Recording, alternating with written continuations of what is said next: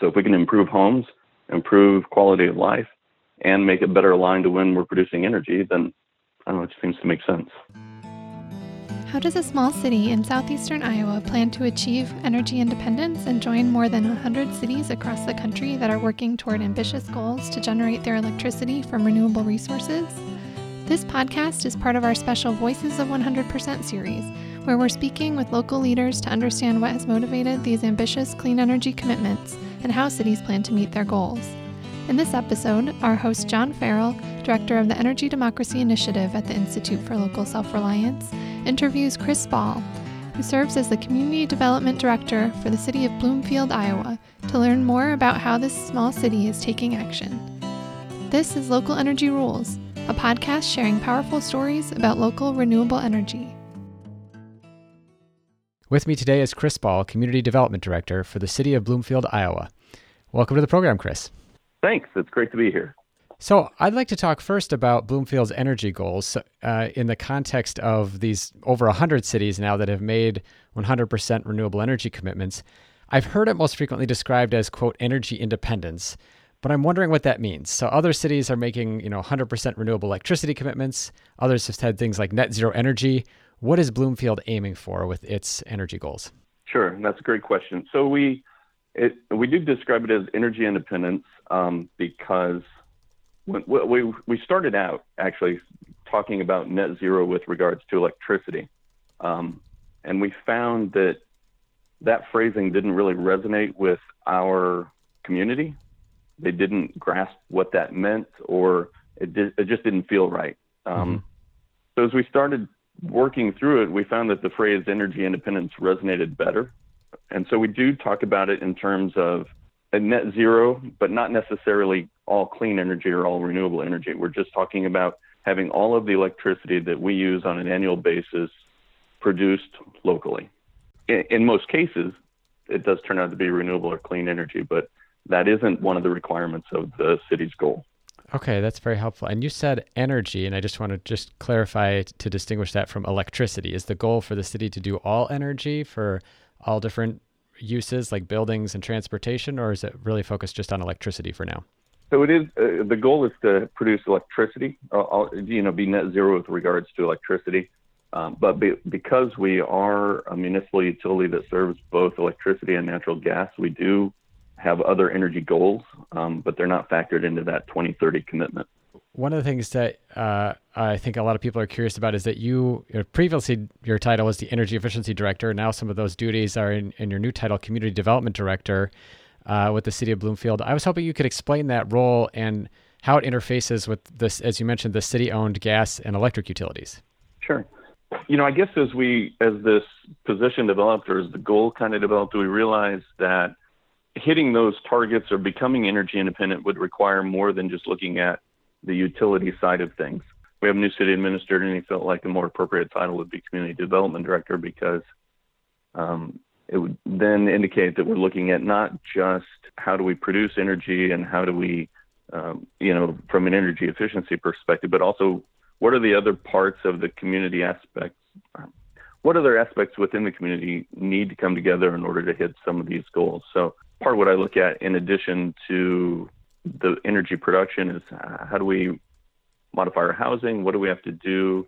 I guess what I'm trying to say is it's more encompassing to we're trying to not just look at it from a utility perspective, but how do we look at it from a community perspective? And part of that is looking at housing, water quality, um, planning and zoning. And so really we're trying to figure out how to bring that all together and make it a holistic view as opposed to strictly just looking at energy. Yeah, well, I, I guess what, what I'd be curious. So it sounds like there are some elements around like traditional energy efficiency that are part of your role in terms of ensuring that there is access for residents to ways to like put in insulation or otherwise reduce the energy use of your house but it sounds like it's a lot broader too because you have you know the city owns the utilities the city can work together with the utilities to do things like uh, for example i know minneapolis just changed its zoning laws to look at allowing a little more density on traditional city lots, or maybe they're smoothing out the permitting process for installing solar on a rooftop. Is that some of the th- some of the things that you're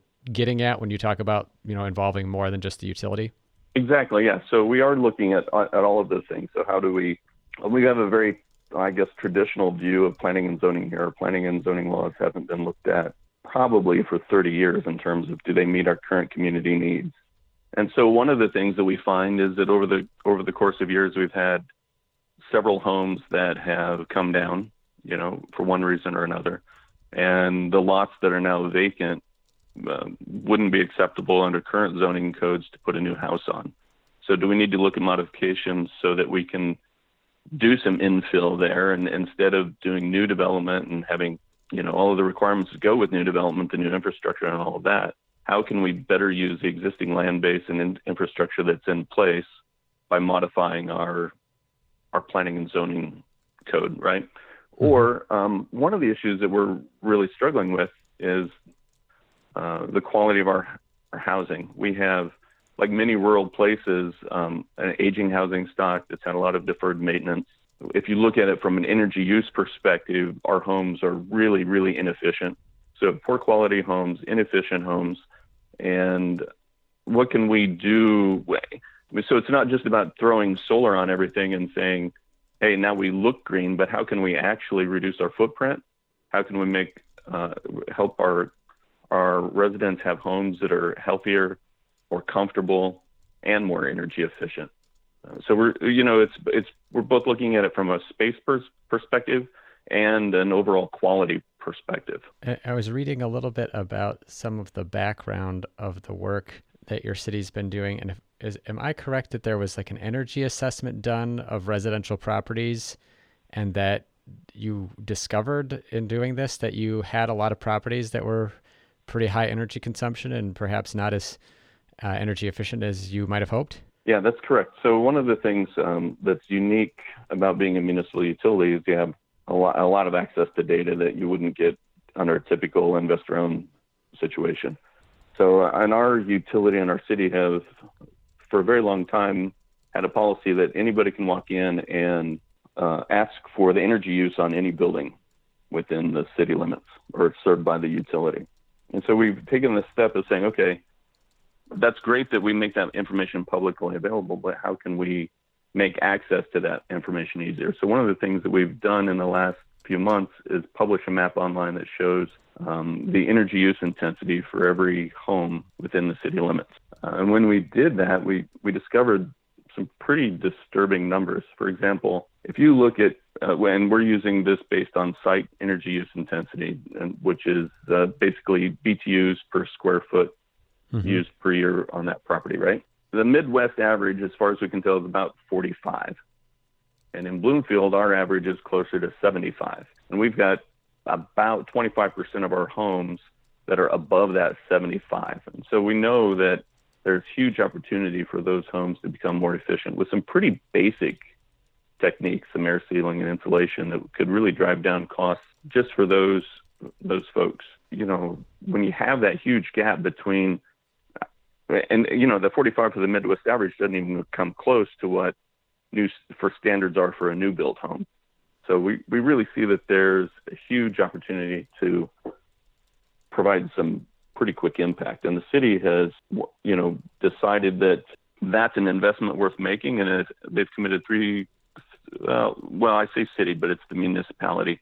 We've committed three quarters of a million dollars over the next year to doing upgrades to homes that basically do an on-bill financing program mm-hmm. that would help folks become, you know, put different measures in place. We'll do an audit of each house, put it, give them a recommended uh, recipe for how to m- improve their property, um, and uh, you know we hope that we're going to see some movement there. We we're not ready to launch that program now, but hopefully within three to four months we'll be that'll be in place, and then as people are heading into the cooling season, we're going to be in a place where we can do the audits and help them make some improvements to their property. One of the cool things that we're doing um, we're we're looking at a model that uh, is pay as you save. It's been used in other communities around the country, but not in Iowa yet. Mm-hmm. Um, but one of the reasons we're looking at that model is because we're really trying to figure out how to not just hit um, owner-occupied properties, but how can we hit rental properties? We've got about 35% of our properties are rentals, and those are some of our most inefficient properties as well. Yeah, I should note for uh, for our listeners that uh, ILSR published a report on the pay as you save model or on bill financing uh, or in the case of our publication, we call it inclusive energy financing because of its ability to help address populations that aren't often able to be served by traditional energy efficiency programs. So we'll have a link to that on our show page. I'm really glad you mentioned this program and also kind of the like that baseline information that you put together because I my next question was about sort of what Bloomfield's done so far and I think both of those are really powerful examples. You know, the data thing is so crucial. Uh, you know, I've seen work in Minneapolis. It's taken years, even though there is this kind of formal partnership between the investor owned utilities, gas and electric, and the city uh, to get some data. And there are, you know, a lot of wrangling about privacy with the, the state's regulators about, you know, how aggregated the data has to be before the city can look at it. So it's it's been quite a, a struggle to, other than for some very large commercial properties, get that data. So I think that's really interesting. Uh, also, super interesting that the city is, you know, kind of putting some money in here. I was actually going to ask you, in addition to some other, you know, I, I would like to hear about other things that Bloomfield has been doing as well around this energy goal. But was curious with the seven hundred fifty thousand that's going to be focused on on-bill financing.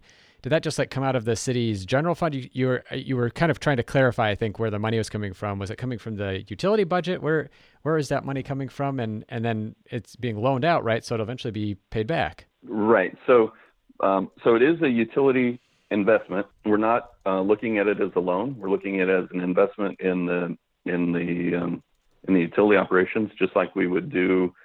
You know, some utilities have gone in and put in um, uh, devices that would allow them to manage air conditioners so that they don't all kick on at the same time, right? And so we're looking at this from that perspective. How can we invest in properties in order to reduce our overall peak demand? As, instead of looking at it as a loan to an owner and how do they uh, improve their home, we're really trying to figure out. Actually, we're kind of looking at this as a storage opportunity, right? For us, battery storage is still not financially feasible. But when we start looking at if we can make homes tight and we can make them so that they're more energy efficient, then perhaps there's an opportunity for us to, to work with homeowners or, or, or users, residents. If we can get their homes so that they perform well, maybe we can move some of that usage to better align with when our energy is being generated.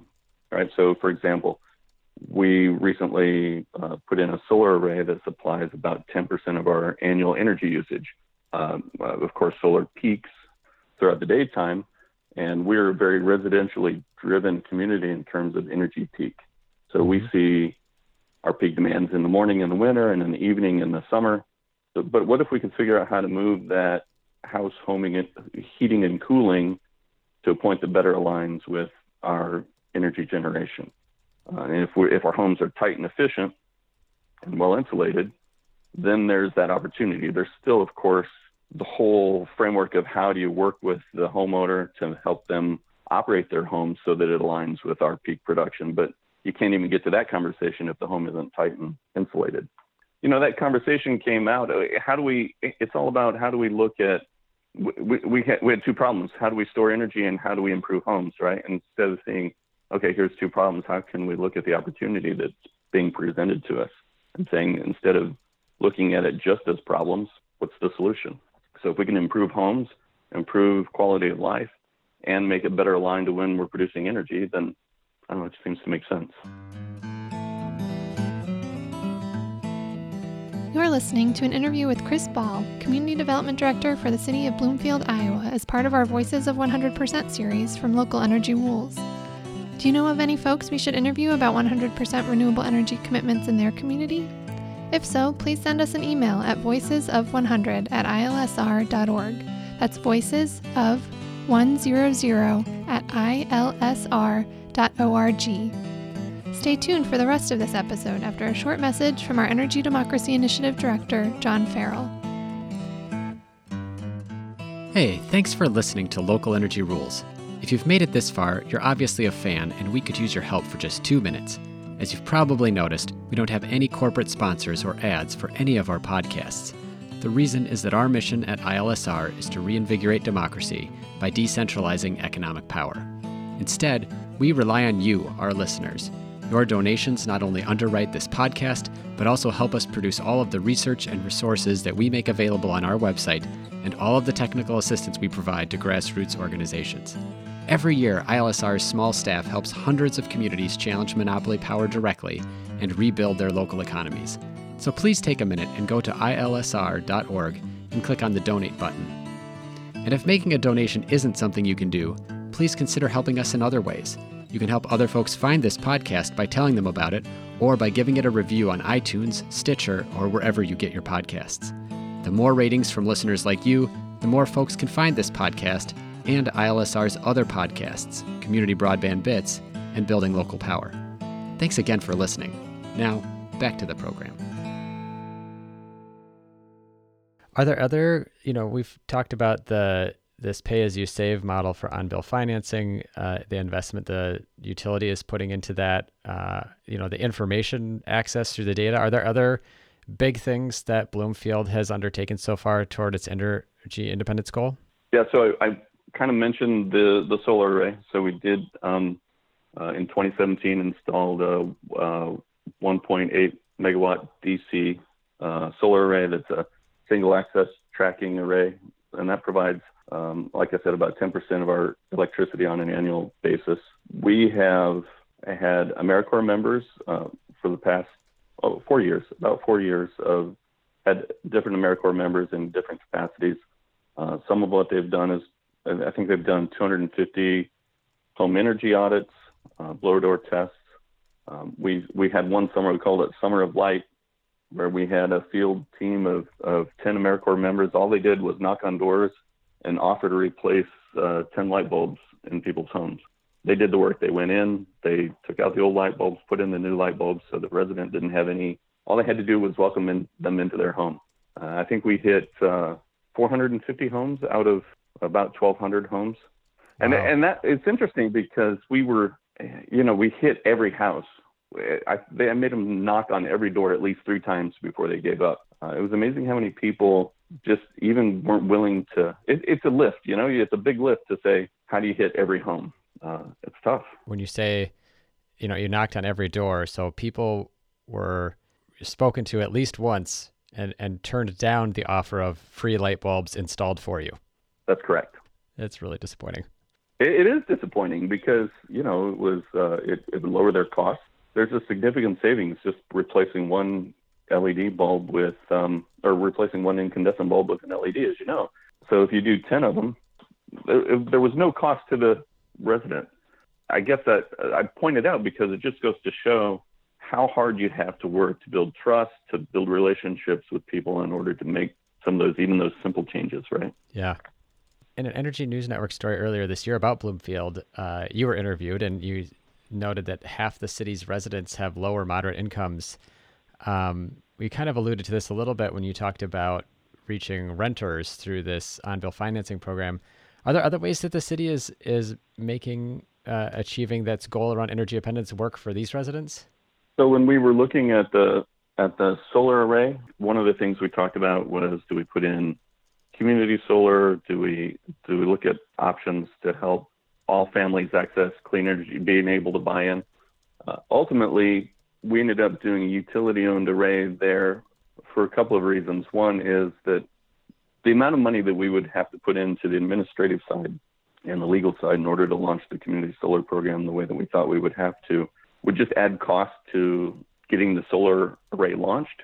Yeah. we thought that money was better served by just putting in the array and letting you know basically everybody has access to that energy because it's distributed to the whole grid, right? Mm-hmm. We have also I have two two AmeriCorps Vista members still you know working with the city right now, and one of them has been focused on um, through the DOE SunShare program to figure out how how do we develop some model that could be used here and in other communities to provide access to solar for low to moderate income folks. We've come up with some ideas that we think are, are kind of unique, but we haven't launched a program yet. Um, we're trying to figure out a way that we can partner with a community action agency and maybe perhaps uh, use that organization as a way to access folks that have um, energy needs or you know are struggling to get their energy bills met. And if there's a way that we could, uh, we're trying to figure out if there's a way that we could put in a small solar array that would be dedicated to folks that have energy needs or uh, you know are trying to figure out how to fill in that gap. It, it frankly would be cheaper for us at this point to instead of putting in a small solar array to give energy credits to folks. But what we we think that the interest in the solar would uh, give us an opportunity to say, okay, if you're gonna if you're gonna get access to this energy, we want to have a broader conversation that says what kind of changes can you make in your home that makes it more efficient? What kind of changes can you make in your day-to-day lifestyle that would make make it easier for you? So uh, we we aren't there yet, but I'm hoping that within the next couple months that we'll have an outline of how that program could work. And so here's where how you would access the solar energy. Here's here's the here's the commitment we're looking for you from from you to access that energy. Like I said, we're not we're not there yet. It's still in development. Sure. One of the other things we've been trying to do is just streamline our our solar policies. You know, to make it a little more clear. I guess that doesn't directly affect um, low to moderate income folks, but if you can just lower the barrier to accessing putting in solar, then it just lowers the cost for everybody. You know, I, one of the things I'm curious about, I think we've already heard a little bit in our conversation, but how important has it been for Bloomfield to own its energy utilities, its electric and gas utilities, in terms of making progress toward this goal? And and I guess one other question I have is the energy system is changing a lot. Whether it's the fact that people might be able to generate more of their own energy, or you're talking a lot about efficiency. How do you expect this energy goal to affect the financial viability of the utilities, which you know in many cities are helping to contribute to the city budget? Yeah, so that I mean that's a great question. In our case, just as an example, we on an annual basis transfer excess revenues from our our electric utility to our general budget just to help meet needs, and it's about a half million dollars a year right now, give or take. It goes up and down each year a little bit. So you know, one of the concerns people have is is if you are reducing revenues or reducing margins, then how are you going to continue to support the municipal side of things? if we can, uh, about half of our cost currently uh, uh, of our electricity costs is in peak demand costs. Um, and if we can figure out how to, we, we wouldn't be looking at, probably wouldn't be looking at the investment in the on the in the inclusive financing in the homes if it wasn't going to also have a positive impact on our bottom line as a mm-hmm. utility. So we think we can actually reduce revenues but increase margins through that type of investment. I mean, that's what our initial numbers show. So, but none of that would even be possible if we didn't have the utility in the first place, right? So I really feel for communities that, that you know, there's several small towns around us that years ago gave up their utilities, and um, I think that's hurt them in the long run. Uh, they don't have the flexibility to be able to have local control. They don't have the ability to move their resources to where they have needs so it's been critical for us to have the local utility in place in order to make these to, to even tackle these types of initiatives. In the long run, when people talk about addressing climate change, building heating is a big thing. So, you know, I'm from Minnesota. Iowa, I'm sure, is very similar. There's a big heating load in the winter. We're using gas in most cases to supply that heating load. I don't know if Bloomfield's any different in that respect. But if you have a municipal utility that's supplying that, now, the good news is people are talking about electrification as the solution, things like air source heat pumps. Do you see there being any like tension between the fact that you have a utility that offers both services, or is that actually helpful that you know you're really just going to be moving people from one service to another in the long run if you're talking about efficiency, or is that really not even on the radar at this point? I mean, I know most of your goal has been focused around electricity. Well, no, I mean it is. Uh, it is part of the the whole question because um, most of our most of our homes are heated through natural gas, and w- and we even have you know a lot of water heaters that are natural gas. And so when you start looking at any house, the the proportion of energy that goes towards heating and cooling air and water is pretty significant, right? When you're using natural gas for a good portion of that, then you have to certainly take into account how that's going to have an impact. So my bigger concern it, it is so our natural gas utility operates in that in a way that we just have a, um, a set margin of, let's say, a unit of natural gas costs seven bucks, then we have a percentage that we tack on. As long as we can cover our base costs to operate the utility, we're in okay shape. But to me, the bigger concern is that if, when we move towards electrification here, is that an electric BTU versus a natural gas BTU is about five times the cost. And so we have to be aware of that as we're working with consumers and saying, okay, when you're making changes, it's not just about you can't like it, would be very difficult for all these all of our folks to move straight towards electricity. I guess what I'm trying to say. Uh, we're very fortunate to I think we're very fortunate to have that natural gas utility. Um, obviously, uh, it's not green, so there's that challenge. Um, we are looking at options to say how could we supplement that uh, the fossil fuel gas with um, a renewable gas. We're, we're, that's a ways down the road, but it is something that we're at least aware of and, and trying to figure out how do we factor that into the picture. Mm-hmm. I was just going to say, you know, one of the things uh, when you look at the cost of solar or wind over the last decade, it's amazing how fast the prices dropped compared to fossil fuel electricity, right? But that it's just not been true in the natural gas side of things yet. So it's just one of those market factors we keep bumping up against.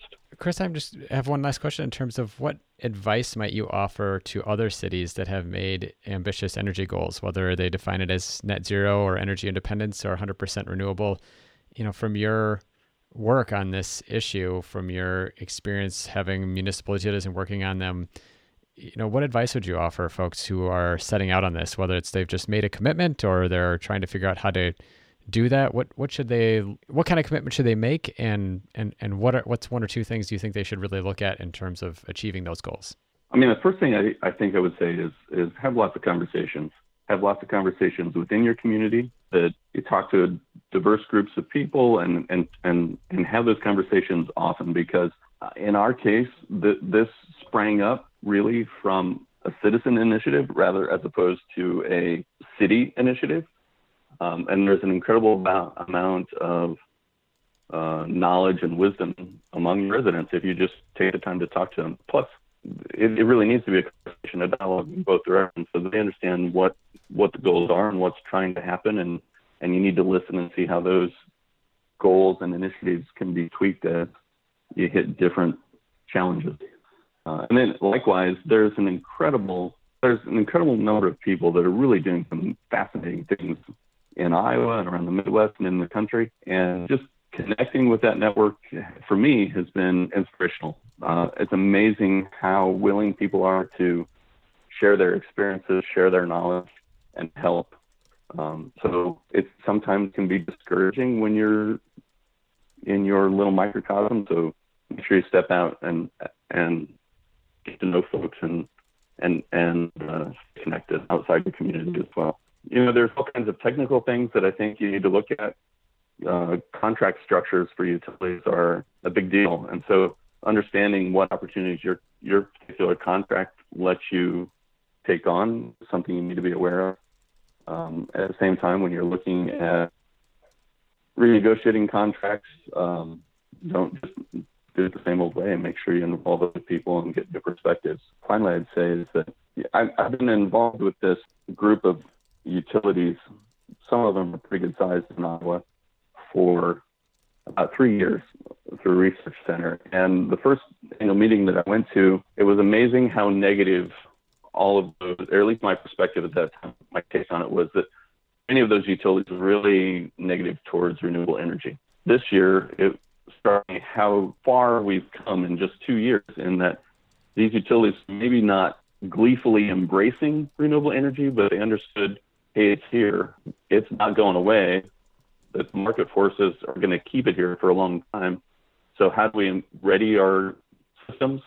How do we better understand it and recognize and recognize that that will be the energy choice of the future? So uh, I, I guess my point is things change fast be aware of those changes, keep looped in, and and uh, be ready to adapt quickly. Uh, I think that's great advice, Chris, and uh, I think there's a lot of communities that can benefit from hearing uh, what Bloomfield has already set out to do in this, uh, as well as communicating within their own communities. So, thank you again for taking the time to talk with me about the work of Bloomfield. We're excited to share the story, and uh, please keep up the good work. Well, thank you. I've enjoyed the conversation, and I look forward to hearing other hearing other stories that you talk about throughout the country. Thanks. Thank you so much for listening to this episode of our Voices of 100% series, where our host John Farrell was speaking with Chris Ball, Community Development Director for the City of Bloomfield, Iowa, about their commitment and action toward energy independence. To hear from others working to invest in local clean energy and taking on concentrated power to transform the energy system, such as another Iowa community's fight to municipalize its electric utility, tune into the more than 75 past episodes of this Local Energy Rules podcast, including those produced as part of our Voices of 100% series.